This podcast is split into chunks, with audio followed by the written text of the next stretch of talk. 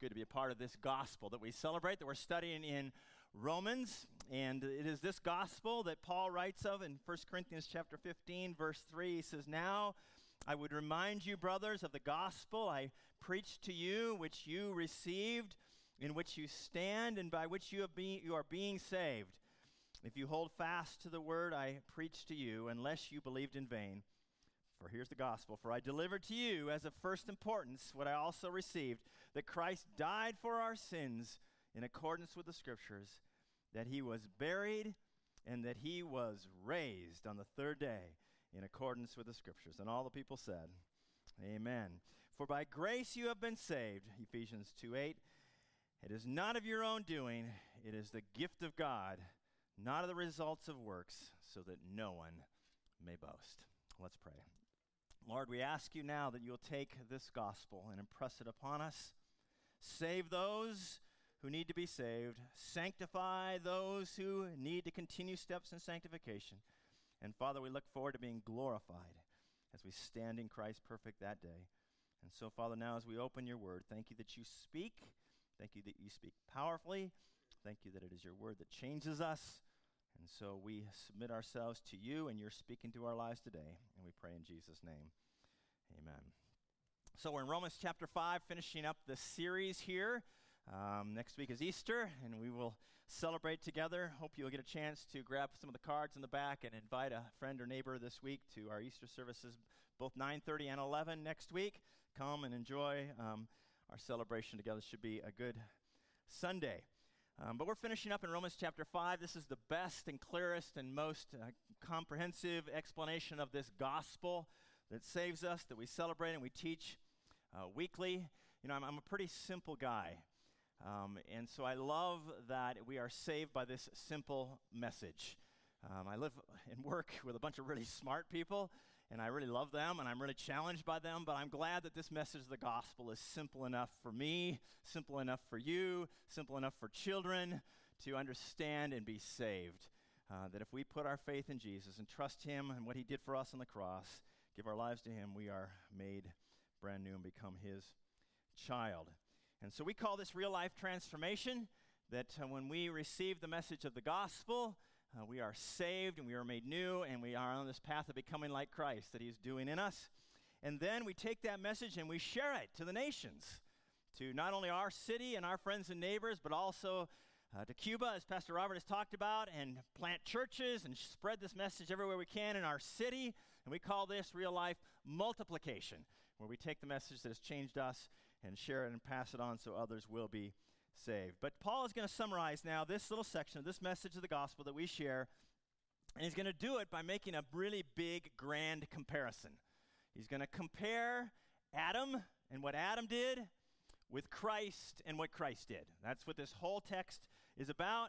And the aim of this text in that comparison is that we would see the glory of Christ and we would see the beauty of the gospel, that we would see its simplicity and that we would see its power to change lives that Jesus would be glorified and praised amongst us. So let's make this comparison this morning. I want to begin by looking in point one here at the grave problem. That's a big word, and the problem really is grave, difficult, challenging, enormous, serious. And then the glorious solution uh, in verses 15 to 21. So grab your Bible or your app on your phone, the YouVersion, or you can turn in your Bible in front of you to page 942 and you'll find this little section that we're going to study this morning. So it begins here. It says, Therefore, just as sin came into the world through one man, and death through sin, so death spread to all men because all sinned. Okay, here is the problem that sin came into the world through Adam. Adam sinned, it says, and therefore death came as a consequence, and death spread to all people. And all people then sinned, but it started with Adam sinning. And we have inherited that. It's not really great news, but you got to start with bad news before you get the good news. And so here it is Death came into the world through Adam, death came to all men because all sinned. And every one of us in this room are part of Adam's race. And therefore, all of us are sinners and all of us will die, apart from anything we did. You are born, I am born, our children are born, our grandchildren are born. If you haven't noticed, sinners, right? We know this, we see it. Psalm 51 5 says, We are born in iniquity. Ephesians 2 3 says, We are by nature children of wrath like all mankind. Inherited from Adam, nothing that we did. And I have noticed this in my own life and in my own family. I remember when our first child was 21 months, Carl, and our second one, Bjorn, was born. And uh, I couldn't believe how my 21 month old son treated my new little baby boy. He would take his stuffed animals and just clobber him and just pound him. I mean, it, it, it looked dangerous. Like, what is, like, what is wrong with you? Right? Well, that's what this text is answering. And it literally, I mean, it was one of those things where, you know, most little children, you might buy them, a, a, at least back in these days, I don't know what children, parents do today, but a crib to kind of keep them kind of enclosed, right? Or, or a playpen kind of thing. We put Bjorn in that to protect him from Carl. It was his safe place. That's what we had to have. And that was the problem in our family. Now, fortunately, our children have repented. They've trusted Jesus as Savior, and they're living for the Lord today. So I'm really grateful. They still occasionally have their issues, but they are being sanctified by the grace of God, and we're thankful uh, for that. But this, this wasn't taught. We didn't teach them that. Right? They're just that way. And you and I know it. And, we, and you and I are that way, aren't we? Because we have been born, apart from anything we've done, with this thing called a sin nature, and therefore we die. Now, Paul restates it just in case we missed it in verses 13 and 14. He's pointing out how sin came to us before we even did anything wrong. For sin indeed was in the world before the law was given. No rule to break. But sin is not counted where there is no law. Yet death reigned from Adam to Moses before the law, even over those whose sinning was not like the transgression of Adam. And so he's restating the point. The sin was already there, right? The law came, it didn't make us sin, it aggravated what was already there. It aggravated the sin, it says in Romans 7 5. And therefore we all die because of Adam sin being passed down to us. The wages of sin is death, but the free gift of God is eternal life in Christ Jesus our Lord, all inherited from him. Now, I realize that this is kind of a difficult teaching, even though we know it's true. It's a difficult teaching because we in America are sort of these rugged individualists, right? That we're only accountable for ourselves, you know, and, and to have something that somebody else did suddenly invade my space and who I am seems unfair to us Americans. We'll talk a little bit more about that in a moment. But I uh, just just briefly here, because this isn't the point of this sermon, but to say that we would do well, I think, as Americans, because we're so individualistic, to be accountable as a group. God puts us in groups and in places of community, and we should be accountable for those communities in some ways that I think would be helpful and healthy for us. We are, after all, the church, right? And as the church, it isn't just about me and what I get out of it and how I'm behaving. How it's about us together collectively. What is our collective witness? And if somebody in the church is, is marring our collective witness, we ought to care about that. We ought to try to do something about that. That would be a better us if we would. Or how about this city? You care about this city? I mean, I love this city. We, we are privileged to live in this city. We should care about how this city is doing and do something about it when it's messed up, right? How about our nation? This is our nation. Right? I'm proud to be and live in America. I'm proud of our nation. But we're messed up, right? And, and, and we should do something about it. Instead of just complaining about it and collect taxes and pay taxes and collect Social Security or whatever, we should do something about it. I love the book of Daniel, where Daniel in chapter 9 is just praying, and he's, and, and he's not confessing his own sin. He's just saying, God, we as a nation have messed up. Please forgive us.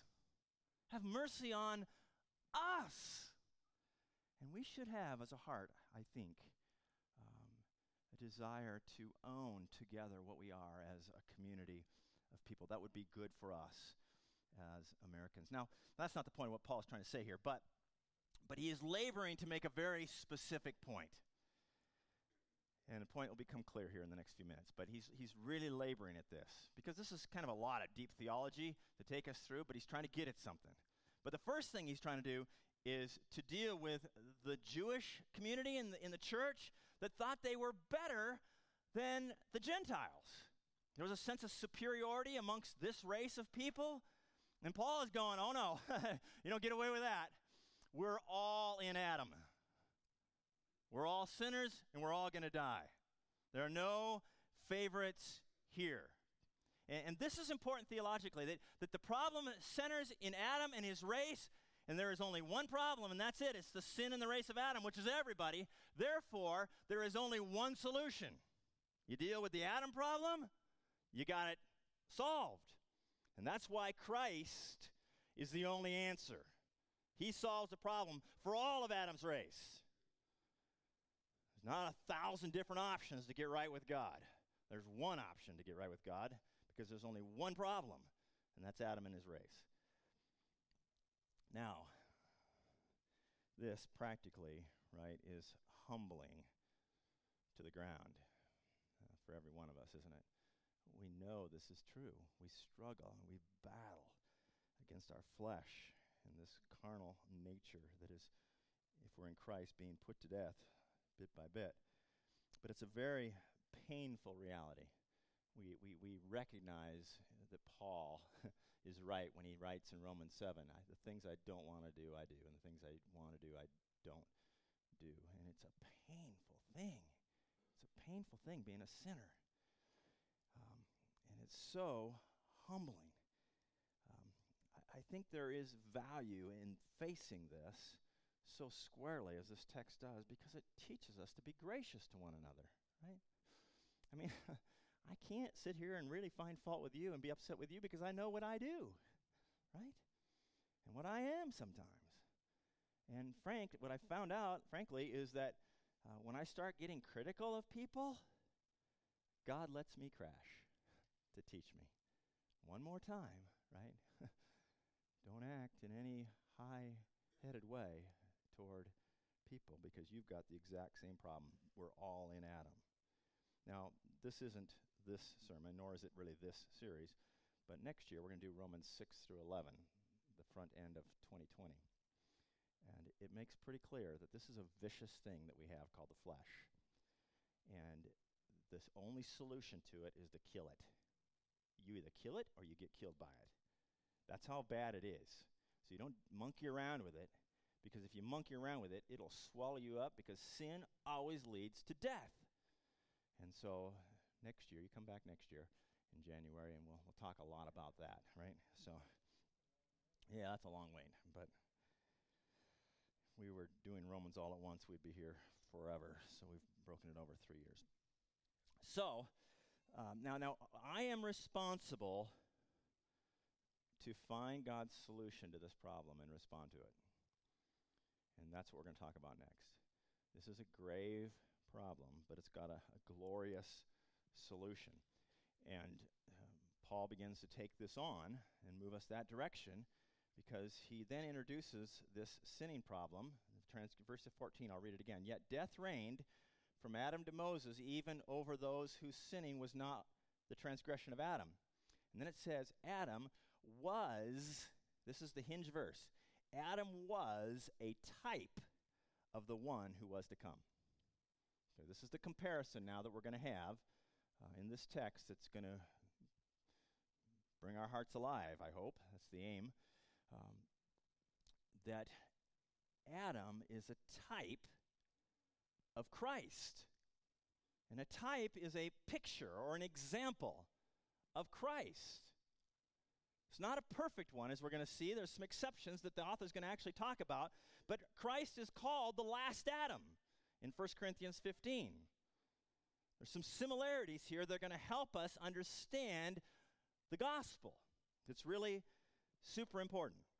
So let's move on and let's read through these verses and, and see this, this solution that Paul now brings as he summarizes this gospel in this text, this glorious solution that's found in Christ. And the comparison is Adam and what he did, and Jesus and what he did. Adam's work, Christ's work. There's some similarities, and then there's some dissimilarities. But it's one big problem Adam and the sin that's been passed on to the human race, and one big solution, which is Christ and what he did for us. And the aim again of this is to magnify Christ, to make him great, so that we would love him and worship him and respond to him. Now, what Paul is doing is he's writing to some real people in Rome. And he starts, you know, in this little verse, he said, Now Adam is like Christ. And you can imagine the people going, What? right? That's about as far apart as you can imagine. And so, in response to that, Paul begins immediately. He says, I'm going to have a comparison. But, next first few verses, it's not like this, and it's not like this, and it's not like this, and then eventually goes, Now this is what it's like. Okay? So that's what's happening here. So there's actually a parenthesis in verses 15 to 17 that says, Okay, Adam is like Christ, but not in this way, bup, bup, bup, but it is in this way, verse 18. Okay? That's what we're dealing with here. So what I want to do is I want to jump to 18 to show the comparison that Paul is working at, that the, the likeness, and then I want to come back to the exceptions. Okay? So I'm going to jump down. Here we are. Here's the type, and here is what it is, what it is like. Therefore, as one trespass, verse 18, led to condemnation for all men, so one act of righteousness leads to justification and life for all men. Okay, so here's how it's like. In the same way that Adam's one sin led to the condemnation of everybody, we all became sinners, we all die, right? In the same way, one act of righteousness, and that's Christ's life, leads to justification and life for all men. See the similarities? You see why, why Paul is making such a big deal this was just inherited from Adam, it's apart from anything we did, because there is a likeness in Christ. When we believe in Jesus, we become righteous and holy apart from anything we do. That's the similarity. In the same way that we got Adam's sin nature and we're sinners, didn't do anything good or bad, just got it, and we're going to die. So in Christ, when we put our faith in Him, we get His righteousness apart from anything we do. It's called a gift in this text. There's the similarity. This is why Paul is pressing the Adam thing so hard, so that we would understand the grace of the gospel. So not about what we do, it's about just receiving it. It's a free gift. You see? And so, then, for those who would say, and understandably so, this isn't fair what I've been given. I mean, I'm born a sinner and, you know, and I'm going to die. That's not fair, is it? Well, it's not fair that you just got the righteousness of Christ and get eternal life apart from anything you did either. And in fact, when you compare the not compare the not fairs, right? The greater not fair is what you get in Jesus. That's the point, right? Not fair that you were born a sinner, well, it's really, it's really not fair that you get eternal life and Christ's righteousness and become his child apart from anything you do. Okay? Now, what theologians do with this is they call it imputed righteousness.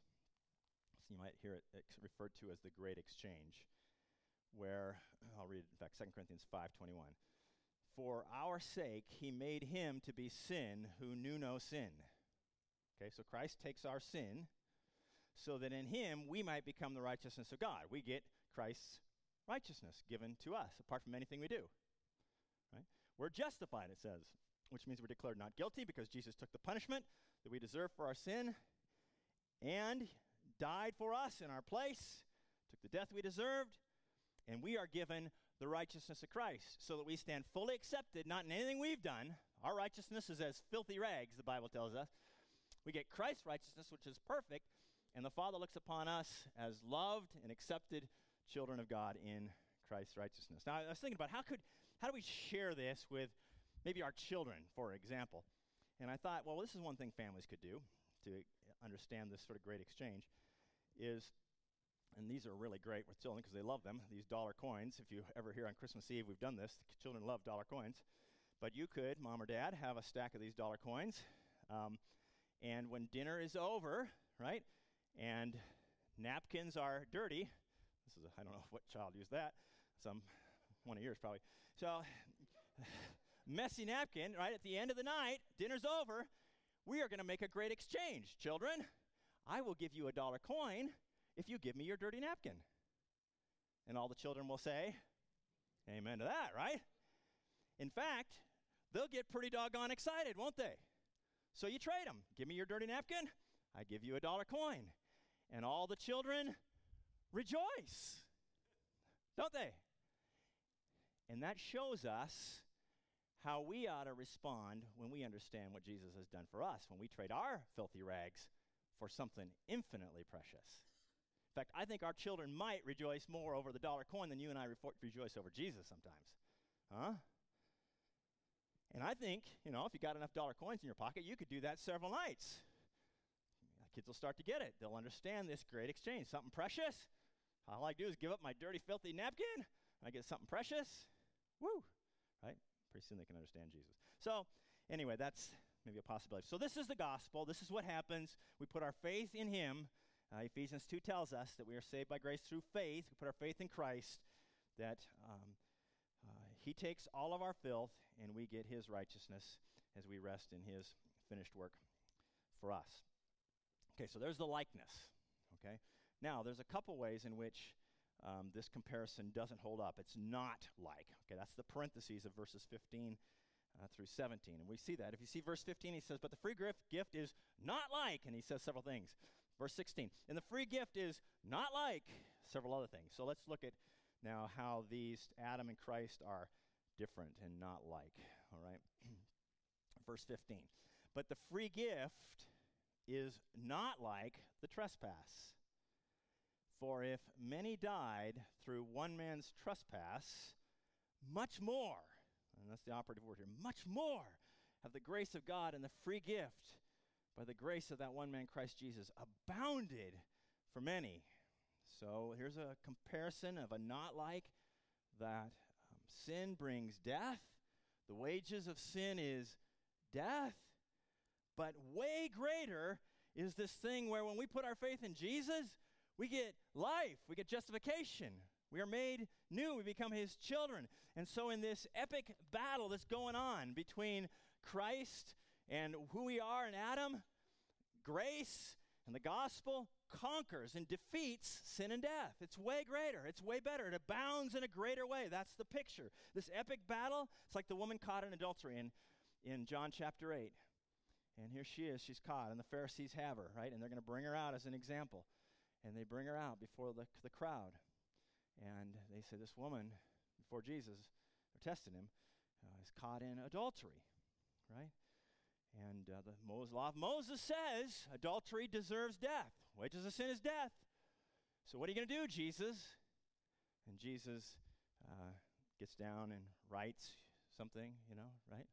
Grace wins every time, right? Or something. And, and he's writing. And, and, and he gets up and he says, okay, uh, the one who is without sin casts the first stone. And they slowly slink away. Um, and he turns to the lady and says, Well, where are your condemners? Well, they all left. Okay, well, I don't condemn you either, right? Grace is greater. It's greater than all our, our sin. See, sin it's a wage, it says. The wages of sin is death, brings death. There's nothing really dramatic about that. There's nothing really dramatic about a wage when you do something and you get something for it because you earned it, right? Good or bad. It's just a wage. Nothing really special about it. It's just, it's holy, it's true, but it's not really glorious. But when God comes and Jesus dies in our place, and now you get eternal life free, apart from anything you do, something you didn't deserve, that just, whoa, that just lights us up and it changes us. When we get grace, it just transforms our inner selves. It's because we say it's not even fair. It's not true. I mean, it's true, but it's like hard to believe that it's true. And that is grace. It's superior to the wage of, of sin, which is death.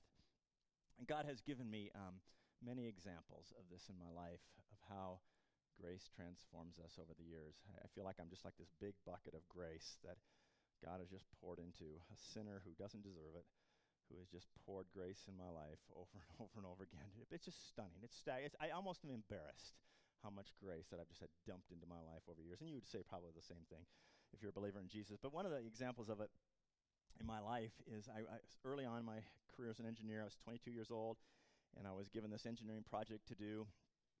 And um, I set out to do something I thought was going to be great and transformative and make a big difference for our company and so on and so forth. And it just collapsed. And I mean, it was a debacle. It was a mess. And it cost the company back in the early 80s $13,000.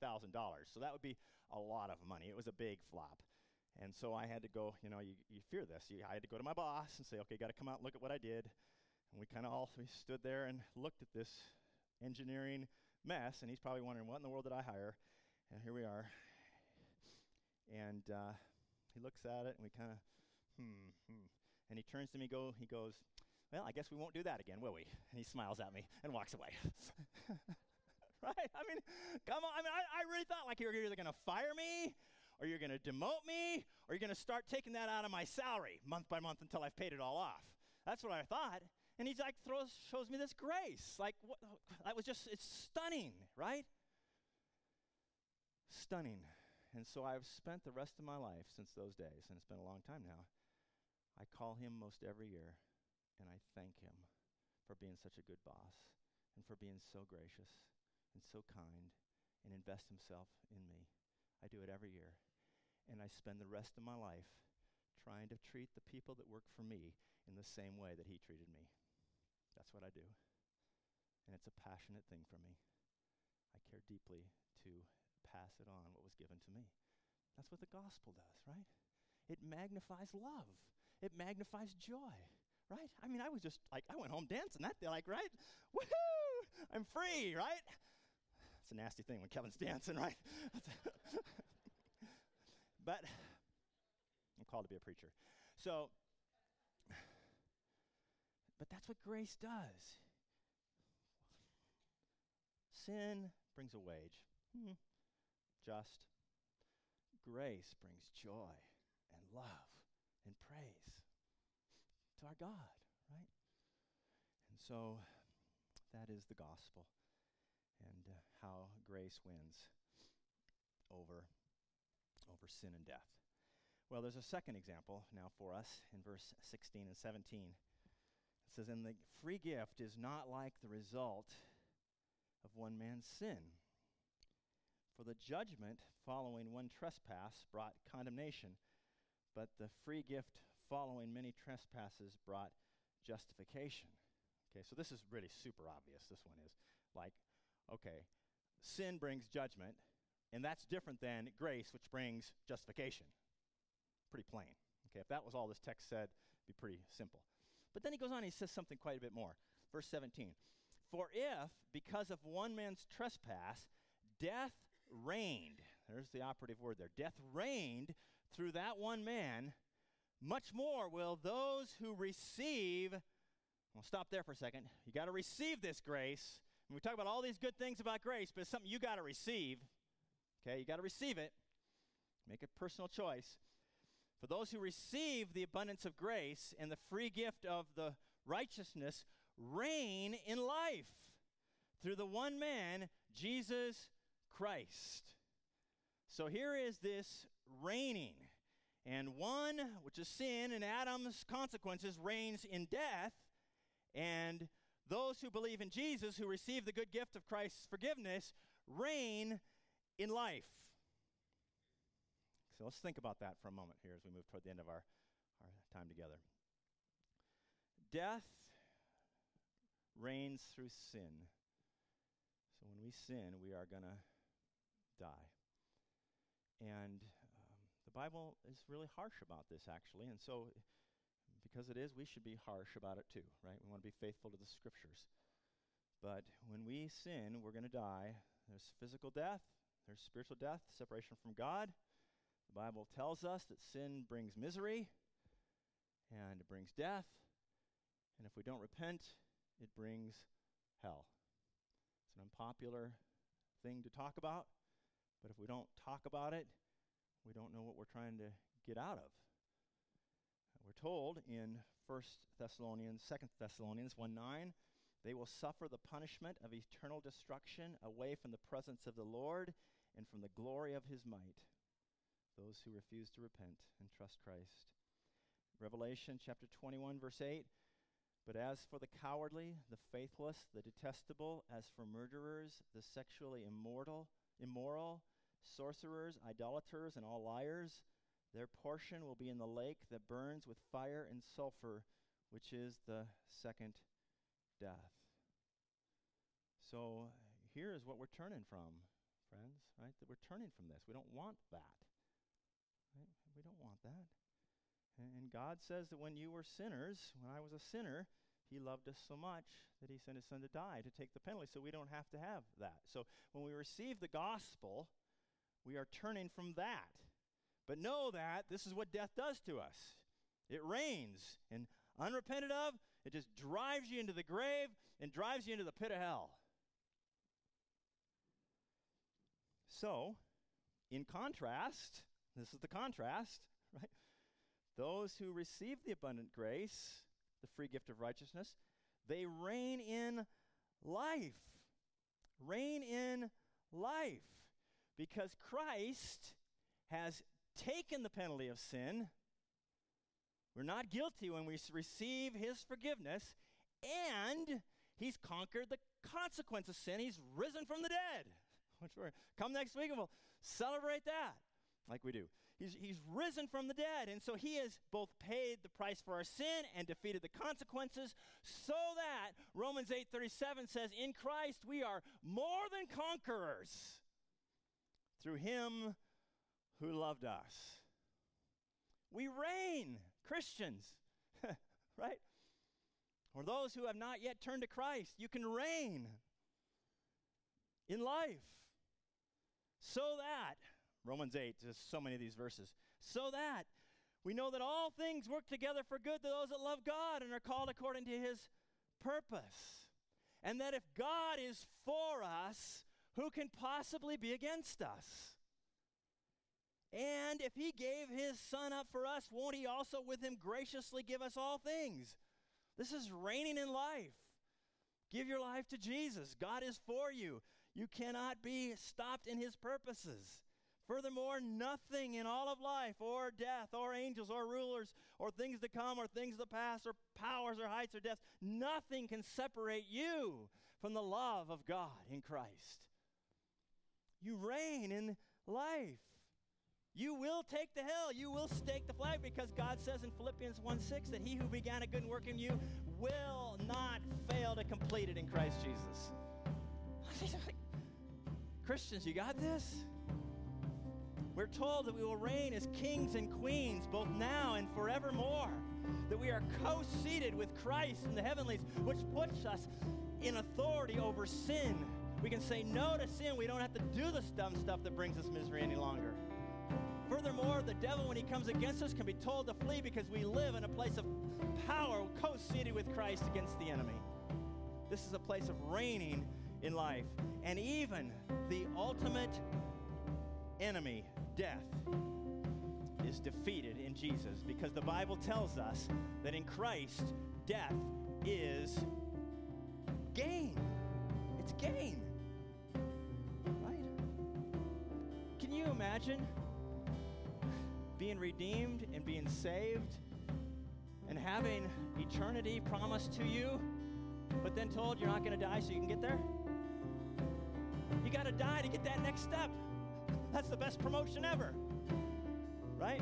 I, I was reading a story this past week, an article, and there was a florist in New York State um, who had several deliveries for that day. But one was to a bank from one president of a bank to another president of a bank. And one delivery of flowers was to, to go uh, to a, a funeral service. And this florist got him switched. And so he sent to the bank president from another, sorry about your loss. Can you imagine getting that from another bank president? Like, what loss? Like, right? But he sent to the funeral Congratulations on your new location.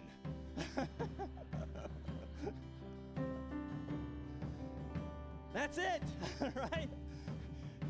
Death is gain. You want to talk about the world's best relocation? You want to talk about the greatest promotion? It's right on the other side of death's door, right? You will get the greatest house you've ever lived in because Jesus is going and building it for us right now. You will get the greatest jo- job promotion you've ever had because we're told that those of us who have been faithful will now rule with Jesus over cities. You'll get the best family, no dysfunction, right? Best neighborhood. Best of all, you get Jesus. And none of this can be taken away because it's eternal, it's everlasting life. That's what you get in Christ. And knowing that it is secure, and knowing that it's eternal, and knowing that it can't be taken away, lets us reign in life today. You can take risks. You can risk the, the world. You can risk whatever you need to for Jesus because it's all secure in Him. Can take challenges that you might normally not face because your victory is assured. You can really live. You will reign in life in Christ. And so this morning, short of saying, let's make sure, right, that we've trusted Christ as Savior, that we've received this. The Bible says you got to receive it. Let's celebrate this good gospel. Do you believe this, Christians? Is God's word true? Do you reign in life? Is it secure? Is death gain for you? Let's sing if you believe it.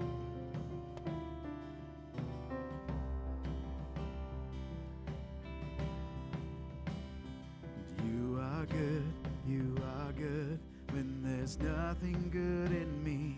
You are love, you are love on display for all to see.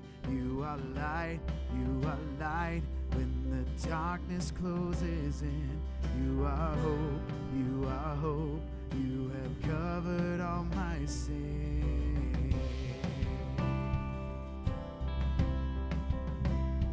You are peace, you are peace when my fear is crippling. You are true, you are true,